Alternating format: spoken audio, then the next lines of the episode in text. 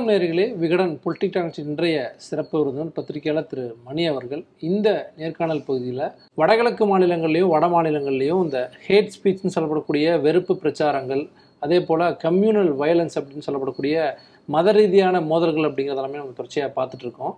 இந்த விஷயங்கள் தொடர்பாக ஒரு பக்கம் உச்சநீதிமன்றம் பல்வேறு கருத்துக்களை வந்து குறிப்பிட்டு வராங்க. அதே போல் உலகளவில் இருக்கக்கூடிய மீடியாக்கள் என்ன மாதிரியான விஷயங்களை வந்து தொடர்பாக எழுதுறாங்க அப்படிங்கிற தொடர்பாக தான் விரிவாக நம்ம பேசுகிறோம் அங்கே பேசலாம். சார் வணக்கம். வணக்கம். உச்சநீதிமன்றத்திலேருந்து நம்ம ஆரம்பிக்கணும்னா என்ன மாதிரியான விஷயங்கள் தொடர்ச்சியாக உச்சநீதிமன்றம் சொல்லிட்டே இருக்காங்க? உச்சநீதிமன்றத்துடைய தலைமை நீதிபதி சந்திரசூட் வந்து.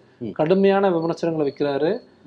வரக்கூடிய நாட்களில் மணிப்பூரினுடைய டிஜிபி வந்து ஆஜராகணும் அப்படிங்கிறது எல்லாத்தையுமே அவர் காட்டமாக குறிப்பிட்டே வராரு.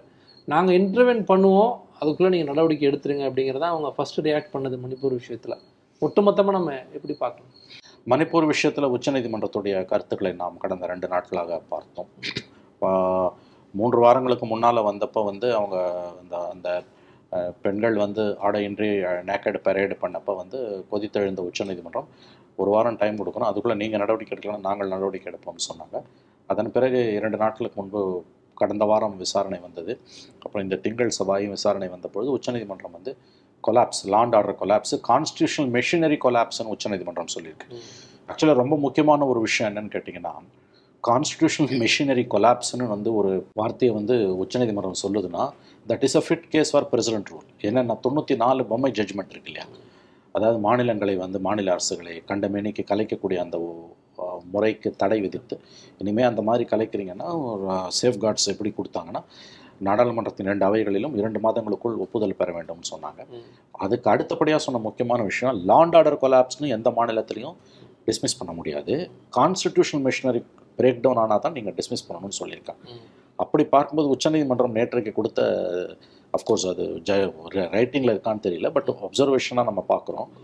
லாண்ட் ஆர்டரும் கொலாப்ஸு கான்ஸ்டியூஷனல் மிஷினரி கொலாப்ஸ்னு அவங்க சொல்கிறாங்க அப்படி இருக்கும்போது it's a fit case for dismissal எல்லாத்துக்கும் சாத்தியக்கூறுகள் இருக்கு. எல்லாத்துக்கும் சாத்தியக்கூறுகள் இருக்குது நேற்றைய உச்சநீதிமன்றத்தின் கருத்து அல்லது தீர்ப்பின்படி பார்த்தீர்கள் என்றால் பொம்மை ஜட்ஜ்மெண்ட்டோட பேக்ரவுண்டில் பார்த்தீங்கன்னா இனிமேலும் வந்து மணிப்பூரில் கவர்மெண்ட்டை டிஸ்மிஸ் பண்ணாமல் குடியரசுத் தலைவர் ஆட்சியை பிரகடனப்படுத்தாமல் மத்திய அரசாங்கத்தால் மோடி அரசாங்கத்தால் எப்படி நிர்வகிக்க முடியும் என்பது நமக்கு புரியவில்லை. ஹரியானாவில் நேற்று நேற்று முன்தினம் நடந்த அந்த கலவரம் இருக்கு இல்லையா? நுஹு அண்டு குர்காவில் நடந்த கலவரங்களை பற்றி இன்னைக்கு வந்து ஒரு அவசர வழக்கை விசாரிச்சது அதாவது அங்கே என்ன நடந்தது நமக்கு தெரியும். ஒரு வழிபாட்டு தலம் விஹெச்பி நடத்தின ஊர்வலத்தில் தாக்குதல் நடத்தப்பட்டது. ஏன்னா அதுக்கு முன்பு வந்து பி- பஜ்ரங் தள் சேர்ந்தவர் போட்ட ஹேட் வீடியோ வந்து அவர் இரண்டு இஸ்லாமியர்களை கொல்லப்பட்டதாக வழக்கில் தேடப்பட்டவர். பிப்ரவரி மாதம் பிப்ரவரி மாதமே அவருடைய வீடியோவால் தான் வந்து பதட்டம் உருவாகுது. ரெண்டாயிரத்தி ஐநூறு பேர் வந்து பக்தர்கள் வந்து ஒரு ஹிந்து கோயிலுக்குள்ள அடைக்கலம் புகுந்துடுறாங்க. அதை ஒரு இஸ்லாமியர்கள் பெரும்பாலும் கொண்ட கும்பல் சுற்றி வளைக்கிறது. நல்ல வேளையாக அர- சம்ப துரதிருஷ்ட சம்பவங்கள் எதுவும் நடக்கவில்லை. போலீஸார் வந்து சில மணி நேரங்களில் அவங்கள மீட்டெடுக்கிறாங்க. அதற்கு பதிலடியாக வந்து ஐ திங்க் நுஹுவா குர்காவும் ரெண்டு இடத்துல ஒரு குர்காவில் நினைக்கிறேன். ஒரு மாஸ்க் மசூதி வந்து எரிக்க நள்ளிரவில் பதிலடியாக எரிக்கப்படுகிறது. பத்தொன்பது வயது ஒரு இமாம் வந்து கொல்லப்படுகிறார். மொத்தம் நாலு பேர் கொல்லப்படுறாங்க. அந்த இமாமு அவருடைய உதவியாளர் ரெண்டு ஹோம் கார்ட்ஸ் அது போக இந்த விஹெச்பியில இருந்து வந்தவரும் ஒரு கலவரத்துல கொல்ல அவரும் கொல்லப்படுறார். விஹெச்பியை சார்ந்தவரும் கொல்லப்படுறார். ரெண்டு தரப்புலையும் கொல்லப்படுறாங்க. இப்போ இதற்கு கண்டனம் தெரிவித்து இந்த இந்துக்கள் மீது தாக்குதல்னு சொல்லி விஹெச்பியும் பஜ்ரங் தளும் இருபத்தி மூன்று இடங்கள்ல இன்னைக்கு நாடு முழுவதும். நாடு முழுவதும் இருபத்தி மூன்று இடங்கள். டெல்லியில் வந்து பல இடங்கள்ல வந்து கண்டன ஆர்ப்பாட்டங்களை வந்து அறிவிச்சிருக்காங்க. இதில் ஹேட் ஸ்பீச்சஸை தடை பண்ணணும்னு கேட்டு ஒரு அவசர வழக்கை ஜஸ்டிஸ் சந்திரசூட் கிட்ட ஒரு ஒரு பெட்டிஷன் கொடுத்து காலையில் மதியம் ரெண்டு மணிக்கு வந்து விசாரி விசாரணை வருது. அந்த இரண்டு நீதிபதிகள் கொண்ட அமர்வு வந்து அப்போ தான் வந்து டெல்லி காவல்துறைக்கு ஏன்னா வந்து என்சிஆர் ரீஜன்றது வந்து நேஷனல் கேபிட்டல் ரீஜன்ஸ் டெல்லி காவல்துறை home minister control. Plus Haryana plus UP மூணுமே BJP government not double engine triple engine government நீங்கள் ஹேட் ஸ்பீச்சஸை தடுக்கணும். எப்பாடுபட்டா அது தடுக்கணும்.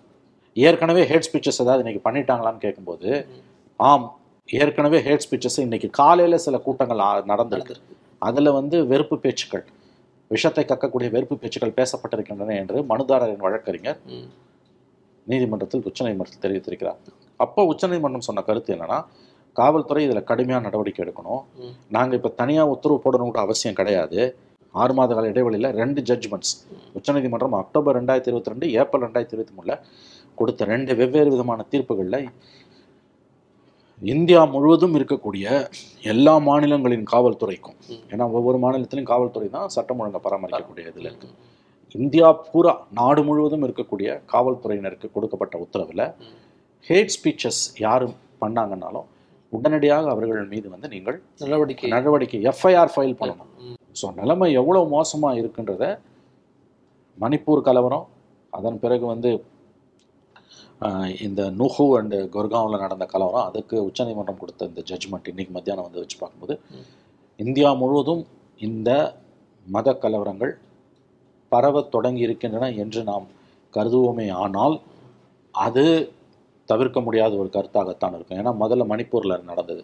இந்தியாவின் வடகிழக்கு பகுதியில் அடுத்து அந்த ட்ரெயினில் ஒரு இன்சிடென்ட் நடந்தது. அது. ஐசோலேட்டட் இன்சிடெண்ட்டாக பார்க்காதீங்க அதை. ஏன்னா அந்த மனநலம் பாதிக்கப்பட்டவன் என்று பட்டவர் என்று அந்த ஆர்பிஎஃப் கமாண்டோவை நம்ம ஒதுக்கி தள்ளிட முடியாது. நான்காவது அதாவது தப்பித்த நபர் வந்து பேட்டி கொடுக்கறத பார்க்க முடிஞ்சு. அவர் வந்து ஒவ்வொருத்தரோட பேரை கேட்டுட்டு கேட்டு தான் சுட்டு கொண்டிருக்கான். அப்படி இருக்கும்பொழுது அவரை வந்து எப்படி வந்து மனநலம் சொன்னவன்னு ஒதுக்கி தள்ள முடியாது. It's a hate crime it's a communal அடுத்த கட்டத்துக்கு. அடுத்த கட்டத்துக்கு போயிருக்குது அது வந்து மேற்கு இந்தியாவில் மணிப்பூர் கிழக்கு மேற்கு மே மகாராஷ்டிரா மேற்கு இப்போ வடக்கில் வந்துடுச்சு ஸோ நாலு திசையிலும் இந்தியாவில் மூணு திசையில் மதவெறி கொழுந்து விட்டு எரிய north east west west north east வெஸ்ட்டில் மதவெறி கொழுந்து விட்டு எரிய ஆரம்பித்திருக்கிறது இன்னைக்கு வந்து உண்மையிலே சீஃப் ஜஸ்டிஸ் சந்திரசூட் வந்து உண்மையிலேயே பாராட்டுக்குரியவர். ஏன்னா இந்த மாதிரி வந்து இதுக்கு முன்னால் கடந்த பத்தாண்டுகளில் இவ்வளவு சிறப்பான ஒரு சீஃப் ஜஸ்டிஸை இந்தியா பார்த்ததே இல்லை. வெளிப்படையா கருத்துக்கள் வெளிப்படையாக கருத்து சொல்றது மட்டும் இல்லாமல் அவர் நிலைமையின் தீவிரத்தன்மையை உணர்ந்து கொண்டு உடனடியாக வழக்கை விசாரணைக்கு எடுத்துக்கொள்கிறார். கடந்த காலங்களாக இருந்தால் ஒரு வாரம் பத்து நாள் பொறுத்து போடுவாங்க. நீ காலையில் சொன்னோடனே ரெண்டு மணிக்கு எடுத்துக்கிறார். ஏன்னா எவ்வளோ தூரம் இந்தியா வந்து ஒரு மத வெறியின் பிடியில் மாட்டிக்கொண்டு சிக்கி சின்ன பின்னமாகிக் கொண்டிருக்கிறது என்பதை இந்தியாவின் நீதித்துறை உணர்ந்திருக்கிறது. நிலைமை எவ்வளவு மோசமாக இருக்கிறது என்பதை சுப்ரீம் கோர்ட்டோட இந்த அப்சர்வேஷன்ஸ் ஜட்ஜ் ஆர்டர்ஸ் வந்து பிரதிபலிக்கிறது என்று நாம் எடுத்துக்கொள்ளலாம். ஓகே இப்போ நடக்கக்கூடிய சம்பவங்கள் வச்சு செய்திகள் எழுதுகிறாங்க எடிட்டோரியலில் வந்து கடுமையான விமர்சனங்கள் எல்லாமே முன்வைக்கிறாங்க. முன்னாடியே சொன்ன மாதிரி ஒரு பக்கம் பிரதமர் மோடி அவர்கள் வந்து தொடர்பாக பேசணும் அப்படிங்கிறாங்க. நீங்கள் சொன்ன மாதிரி சுப்ரீம் கோர்ட் இந்த அளவுக்கு சொன்னதுக்கப்புறம் அந்த மாநிலத்துடைய முதலமைச்சரை மாற்றணும் அப்படிங்கிறதும் வந்து பலரும் வந்து குறிப்பிட்டு எழுதுறாங்க. மணிப்பூரை பற்றி. மணிப்பூரை பற்றி. இப்போ வந்து இன்டர்நேஷ்னல் மீடியா இந்த விஷயங்களை எப்படி பார்க்குறாங்க? என்ன மாதிரியான விஷயங்கள் எழுதுறாங்க? இப்போ இப்போ இன்டர்நேஷ்னல் மீடியாவில் ஏற்கனவே வந்து இது பத்தி எரியுதுன்றது வர ஆரம்பிச்சிருச்சு. ஏன்னா ரெண்டு மாதங்களாக மணிப்பூர் பற்றி இன்டர்நேஷ்னல் மீடியா கடுமையாக தன்னுடைய கவலையை தெரிவித்து எழுதி கொண்டிருக்கிறது. இன்ஃபேக்ட் உங்களுக்கு நன்றாக நினைவிருக்கும் இப்போ ஜூலை மாதம் வந்து பாரிஸில் வந்து அந்த இருநூறாவது ஆண்டு விழா பாஸ்டிலி என்ற அந்த பிரெஞ்சு புரட்சிக்கு தொடர் அடுத்து நடைபெற்ற அந்த பிரெஞ்சு புரட்சியின் அடுத்த கட்டமாக நடைபெற்ற ஒரு வெற்றி விழா கொண்டா ஒரு சம்பவத்தின் வெற்றி விழா வரலாற்று நிகழ்வின் வெற்றி விழா கொண்டாட்டங்களில் பிரதமர் மோடி அவர்கள் கலந்து கொள்வதற்காக பாரிஸ் சென்றிருந்த பொழுது அப்போ அவருக்கு பிரான்ஸ் நாட்டின் உயரிய விருதுகள் கூட வழங்கப்பட்டன பிரதமர் அங்கே இருக்கக்கூடிய அதே காலகட்டத்தில். ஃப்ரா பாரிஸில் கூடிய இன்டர்நேஷ்னல் யூரோப்பியன். பார்லிமெண்ட் ஐரோப்பிய நாடாளுமன்றம் மணிப்பூர் கலவரம் குறித்து விவாதித்தது. அது வந்து இந்தியாவுக்கு மிகப்பெரிய ஒரு அவமானம். இந்தியாவில் நடக்கக்கூடிய ஒரு சம்பவம் குறித்து. ஐரோப்பிய நாடாளுமன்றம் விவாதிப்பதும் அதில் வந்து நல்ல வேளையாக அவர்கள் கண்டன தீர்மானம் இயற்றவில்லை. ஆனால் தங்களுடைய கவலையை வெளிப்படுத்தி ஒரு தீர்மானத்தை நிறைவேற்றினார். அது குறித்து இந்திய வெளியுறவு தொடர்பு செய்தி தொடர்பாளர் அரவிந்தம் பாக்சி அவர்களிடம் டெல்லியில் கேட்கும்பொழுது வழக்கம் போல அவர் வந்து பதில் ரொம்ப எப்படி சொல்வது என்றால் ஒரு ஆணவமான துணியில் காட்டமான. துணியில் பதில் சொன்னார். This shows the colonial mindset of the European Union இது ஐரோப்பிய யூனியனின் காலனியாதிக்க மனப்பான்மையை காட்டுகிறதுன்னு அவர் சொன்னார். என் நாடு நீ ஏன்டா தலையிடுறன்ற பாணியில் அவர் பேசினார். பட் இன்றைக்கு வந்து மனித உரிமை மீறல்கள் என்பவை எந்த ஒரு நாட்டின் உள்நாட்டு விவகாரம் என்ற நிலைமை கிடையவே கிடையாது. எந்த நாட்டில் மனித உரிமை மீறப்பட்டாலும் அது குறித்து கேள்வி எழுப்ப வேண்டிய ஒரு உரிமையும் கேள்வி கேட்க வேண்டிய கடமையும் இந்த பூமி கோளத்தின் எந்த பகுதியில் வாழக்கூடிய ஒவ்வொரு மனிதனுக்கும் ஆணோ பெண்ணோ அவர்களுக்கு இருக்கிறது. அப்படி பார்க்கும்பொழுது இந்தியா வந்து ஒரு சின்ன கூட்டுக்குள்ளே தன்னை சுருக்கி கொள்ள முடியாது. நீ வந்து எப்படி வந்து எங்கள் நாட்டை பற்றி கேட்கலாம்?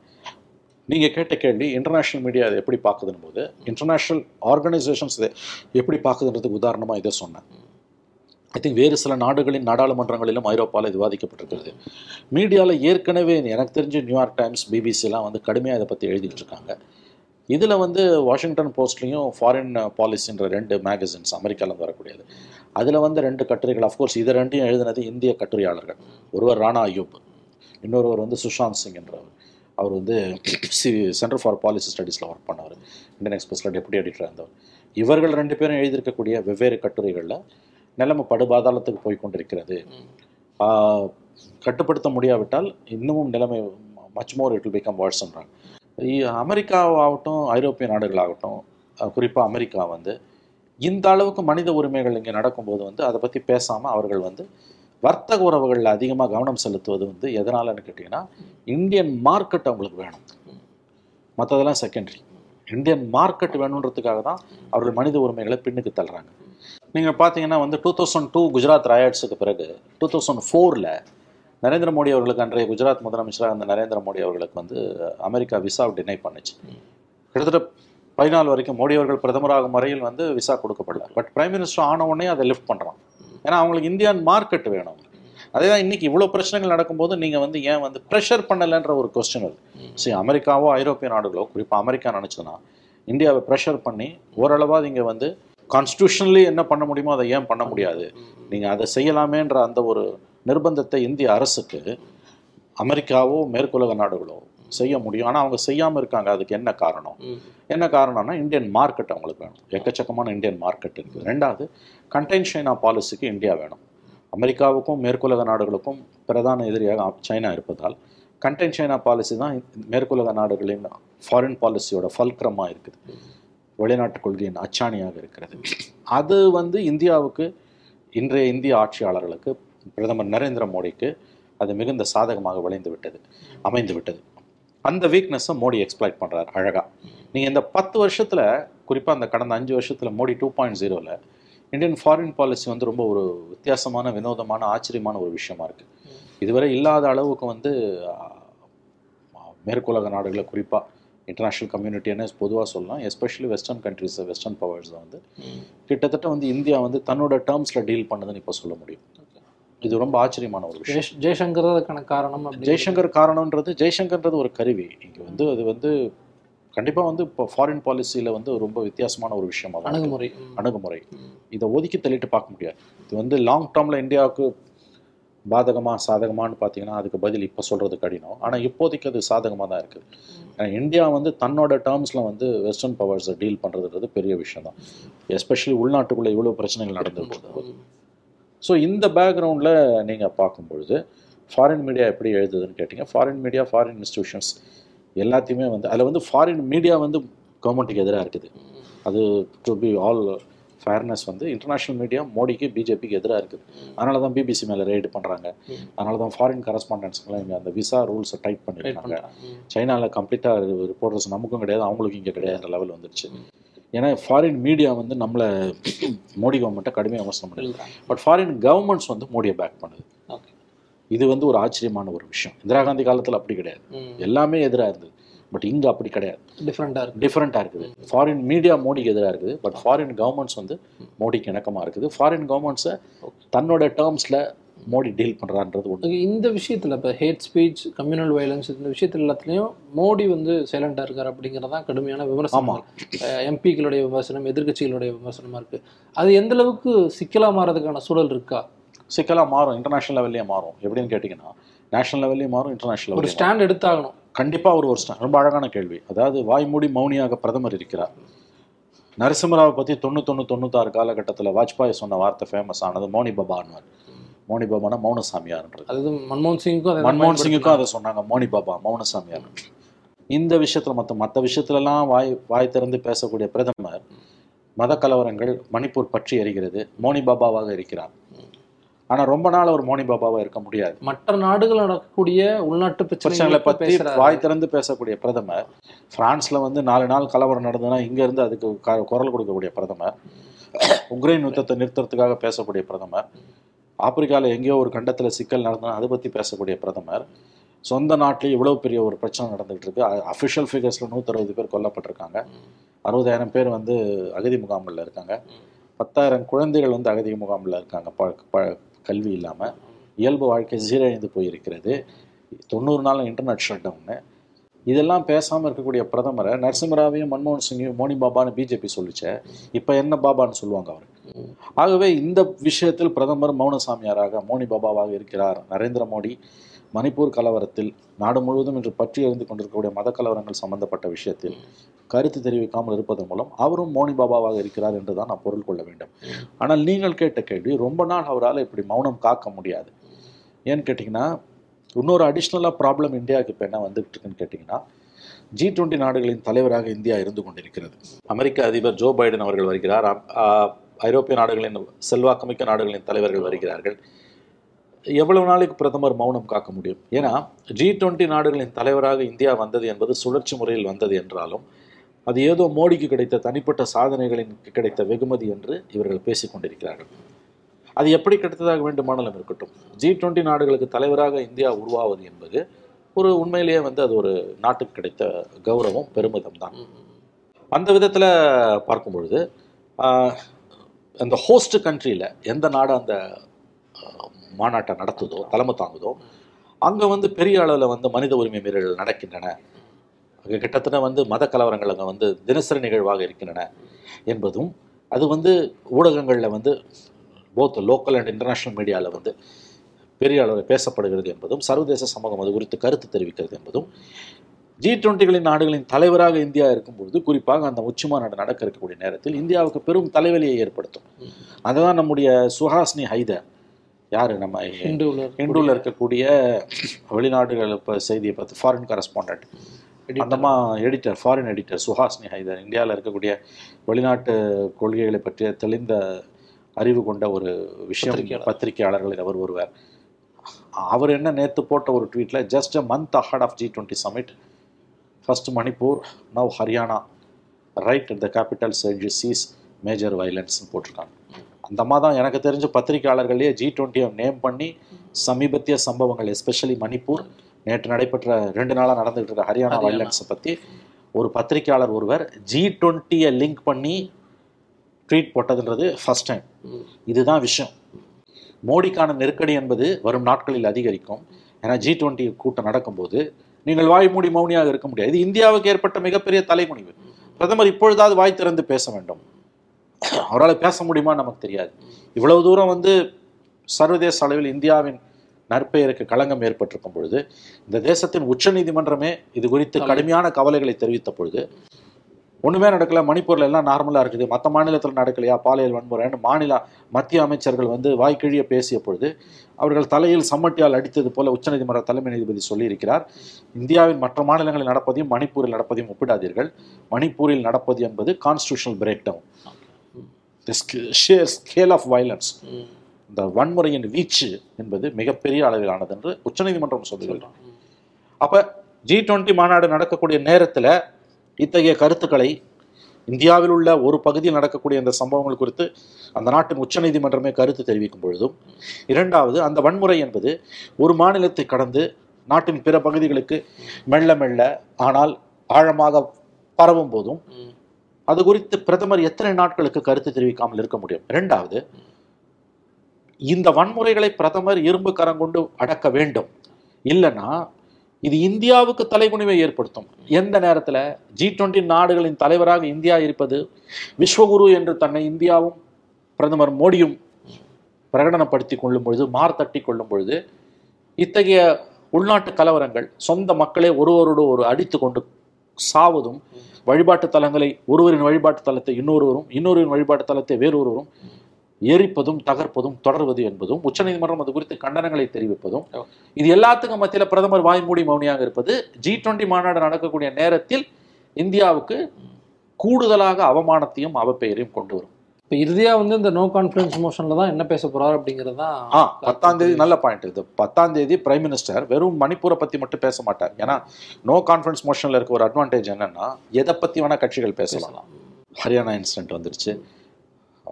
ஜெய்ப்பூர் மகாராஷ்டிரா ட்ரெயினில் நடந்த இன்சிடென்ட் வந்துடுச்சு. ஸோ இது வந்து உங்களுக்கு வந்து அடிஷ்னலாக பிரைம் மினிஸ்டர் வந்து இன்னும் இன்னைக்கு மூணாம் தேதி எட்டு ஒம்பது டிபேட் பத்தாம் தேதி தான் பிரைம் மினிஸ்டர் பேச போகிறார் ஒன் வீக் ஒன் வீக்குள்ளே என்ன நடக்குமோ தெரியாது. இன்னொன்று இந்த நோ கான்ஃபிடன்ஸ் மோஷனை மூவ் பண்ணும்போது சுப்ரீம் கோர்ட்டோட ஸ்ட்ரிக்சர்ஸ் இல்லை. இப்போ ஸ்ட்ராங் ஸ்ட்ரிக்சர்ஸ் வந்திருக்கு. So further the government will be on the defence see எதிர்கட்சிகளோட கை வந்து ஓங்கி தான் இருக்குது. பட் என்ன ப்ரூட்டல் மெஜாரிட்டி பார்லிமெண்ட்டில் இருக்கிறதால எல்லாத்தையும் அவங்க சப்ரஸ் பண்ணி வழக்கம் போல் வந்து அவங்க அதை எதுவுமே நடக்காத மாதிரி இருந்துகிட்டு இருக்காங்க.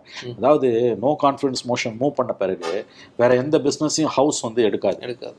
ஆனால் இப்போ என்ன பண்ணுறாங்க நோ கான்ஃபிடன்ஸ் மோஷன் பெண்டிங்கில் இருக்கும்போது எல்லா பில்லையும் எல்லா பில்லையும் பாஸ் பண்ணுறாங்க இது வந்து இது வரைக்கும் வரலாறுல நடந்ததே கிடையாது. சி நோ கான்ஃபிடன்ஸ் மோஷன் தோத்து போகுன்றது வேற விஷயம். கவர்மெண்ட்டுக்கு கிளியர் மெஜாரிட்டி இருக்குது but as a question of propriety no confidence motion பெண்டிங்கில் இருக்கும்போது வேற எதையுமே எடுக்க மாட்டாங்க. ஆனால் அதை பற்றி கூச்சமே இல்லாமல் எடுக்கிறாங்க. அப்போ இது அப்பட்டமான ஜனநாயக படுகொலை. இப்போ எலெக்ஷன் டைம்ல முதலமைச்சர்களை மாத்துறதை பார்த்துருக்கோம். பிஜேபி மாத்திருக்காங்க. Election time. எலெக்ஷன் வருது ஆறு மாசம் இருக்கு Exactly. மாத்திருக்காங்க. ஆனா இவ்வளவு பிரச்சனை நடந்ததுக்கு அப்புறம் அவரை வந்து பாதுகாக்க அதில் என்ன சிக்கல்னா ஒன்று ப்ரெஸ்டீஜ் இஷ்யூ ரெண்டாவது வந்து மைத்தீஸ் அண்ட் குக்கீஸ் பிரச்சனை இல்லை. மைத்தீஸ் தான் மெஜாரிட்டி மெஜாரிட்டி இவர் மெஜாரிட்டி இவர் மெஜாரிட்டி இவரை நீக்கினா இன்னும் பிரச்சனை வரும்னு அவங்க பயப்படுறாங்க. There is a genuine problem maybe at some point அவரை மாற்றி தான் ஆகணும். அவரை நீக்கிட்டு வேற ஒரு மைத்தி சமூகத்தை சேர்ந்தவங்களை கொண்டு வரணும். அதை தான் செய்ய போகிறாங்க அது ஏதாவது ஒரு கட்டத்தில் நடந்தே தீரும் அது. It's a question of time ஒப்பீட்டளவில் சார். இப்போது கடந்த காலங்களில் முன்னாடி சொன்ன மாதிரி மன்மோகன் சிங் அவர்கள் வந்து எதுவும் பேசலை. சைலண்ட் பிஎம்லாம் கடுமையான விமர்சனங்களை பார்த்துருக்கோம். இப்போ நார்த் ஈஸ்டோட கம்பேர் பண்ணி இப்போ இப்போ வந்து காங்கிரஸ் வீடியோக்கள் எடுத்து போட ஆரம்பிக்கிறாங்க. நார்த் ஈஸ்டில் பிரச்சனை வந்தப்போ நேரடியாக பிரதமர் போகிறாரு மன்மோகன் சிங் போகிறாரு பார்க்குறாரு பார்லிமெண்ட்டில் பேசுகிறாரு இப்போ இருக்கக்கூடிய பிரதமர் எதுவுமே பண்ணல அப்படிங்கிறாங்க. நீங்கள் கம்பேரிட்டிவாக சொல்லுங்கள் செயல்பாடுகளாக எப்படி இருக்குது சார் கம்யூனல் சுச்சுவேஷன் அப்போ இவ்வளோ மோசமாக இல்லை? அதான் நம்ம அப்படி. நடந்தாலும் அவர் மன்மோகன் சிங் எப்படி ஹேண்டில் பண்ணல மன்மோகன் சிங் வந்து ஒரு இணக்கமான பிரதமராகத்தான் இருந்தார். அவர் பேசுறாரா பேசலையான்றதை விட முக்கியமானது அவர் காது கொடுத்து கேட்டாரா கவர்மெண்ட் ஃபங்க்ஷன் ஆச்சான்றது கவர்மெண்ட் எங்கேஜ் பண்ணிச்சான்றதான் இங்க எங்க கவர்மெண்ட் எங்கேஜ் பண்ணுச்சு? இவ்வளவு தூரம் நடந்த பிறகுதான் கவர்மெண்ட் எங்கேஜ் பண்ணுது. அது கூட நீங்க பாத்தீங்கன்னா ஆல் பார்ட்டி டெலிகேஷன் மணிப்பூர் போறாங்க. ஆக்சுவலாக அது பிஜேபியில் அரேஞ்ச் பண்ணிடணும் கடந்த காலங்களில் ஆல் பார்ட்டி டெலிகேஷன் போயிருக்குது. இந்த மாதிரி பிரச்சனைகள் வரும்போது அரசாங்கமே ஆல் பார்ட்டி டெலிகேஷன் அனுப்பும். அங்கே ஒன்றுமே நடக்காத மாதிரி தானே பிஜேபி இருக்குது. பிரைம் மினிஸ்டர் போகணும் கூட அவசியம் இல்லைங்க. பிஜேபியில் ஒரு சீனியர் லீடர் ராஜ்நாத் சிங் அமித்ஷா தலைமையில் ஒரு ஆல் பார்ட்டி டெலிகேஷன் ஏன் போகக்கூடாது இருக்கலாம். போல இல்லை.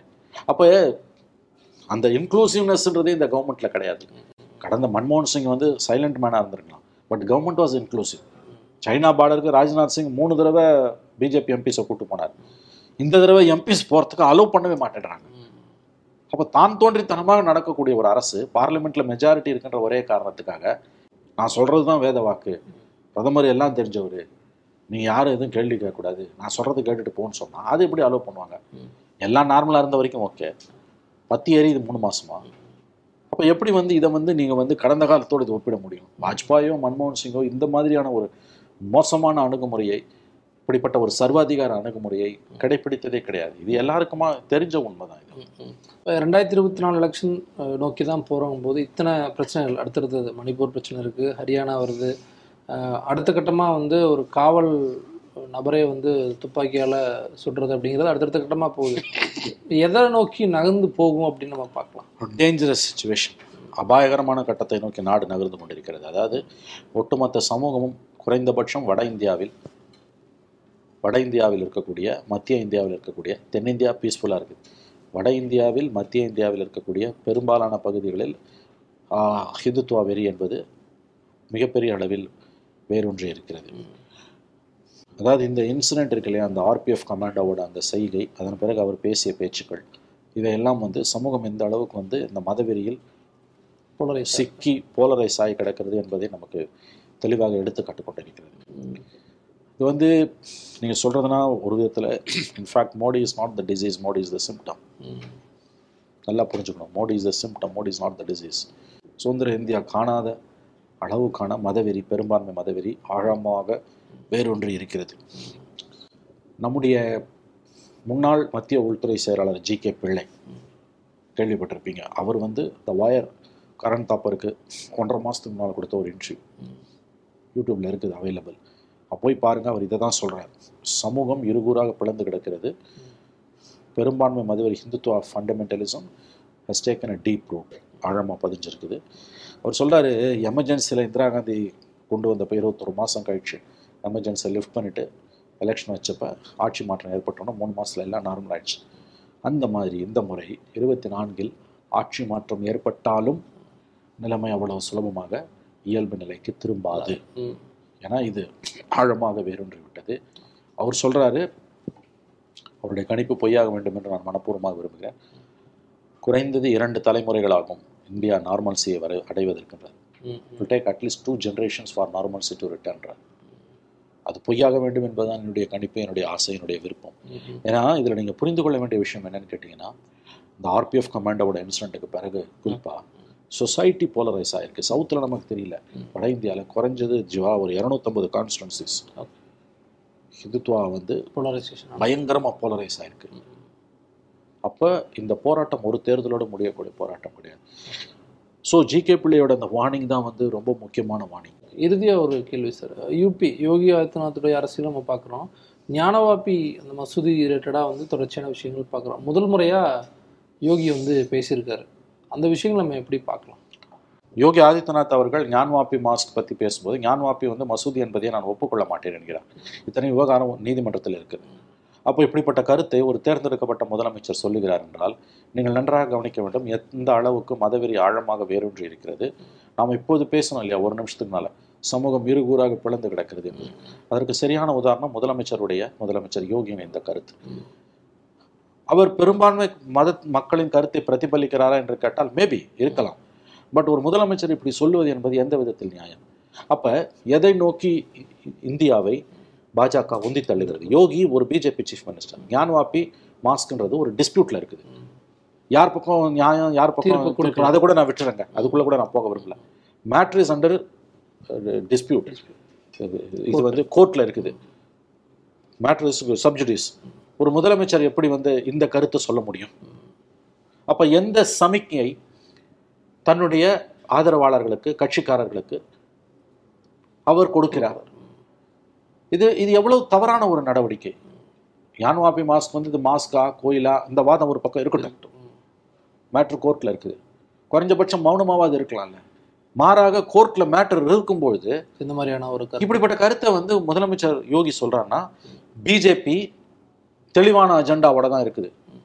அவங்களால வந்து ரெண்டாயிரத்தி இருபத்தி நாலுல பத்தாண்டுகால ஆட்சியை சொல்லி சாதனையை சொல்லி ஓட்டு கேட்க முடியாது. ரெண்டாயிரத்தில் பத்தொம்போதில் வந்த மாதிரி புல்வாமாவை சொல்லி இன்னொரு தடவை புல்வாமா மாதிரி இன்னொரு நாடகத்தை நடத்தி ஜெயிக்க முடியாது. கைவந்த கலை இருக்கக்கூடிய ஒரே ஆயுதம் மத கலவரங்களை தூண்டுவது. அதைத்தான் நன்கு திட்டமிட்டு எல்லா முனைகளிலிருந்தும் அனைத்து சக்தியையும் ஒன்று திரட்டி தன்னுடைய அரசியல் சக்தியை தன்னுடைய நிர்வாக பவர் அதாவது வந்து both BJP is using both is political power and administrative power அதை யூஸ் பண்ணி இந்தியாவை அமளிக்காடாக மாற்றக்கூடிய ஒரு காரியத்தை பாஜக செய்து கொண்டிருக்கிறது. இந்திய மக்கள் கண்டிப்பாக இதற்கு தக்க பாடம் புகட்டுவார்கள் என்று நாம் நம்பலாம். ஹரியானா அந்த மாஸ்க்கும் வந்து. தான் வந்தது? வந்தது. Dispute முடிஞ்சு வந்தது. அவங்களுக்கு வழங்கப்பட்டது. அரசாங்கம் வழங்கின இடத்துல தான் அவங்க மசூதி கட்டியிருக்காங்க. அந்த மாஸ்கை போட்டு கொளுத்திருக்காங்க. கொடுத்திருக்காங்க ஒரு பத்தொன்பது ஏமாம் கொல்லப்பட்டிருக்கிறார். எந்த அளவுக்கு இதெல்லாம் வந்து போலரிசம் ஒன்று மறந்துடாதீங்க. நம்முடைய ஜெயராம் ரமேஷ் சொன்னார் போன வருஷம் டாக்டர் அபிஷேக் மனு சிங்வி சொன்னார் இங்கேயே நம்ம பேசியிருப்போம் கடந்த ஆண்டு நினைக்கிறேன். இந்த மதவெறி என்பது பாஜக என்று தூண்டி தூண்டி விட்டு கொண்டிருக்கிறது.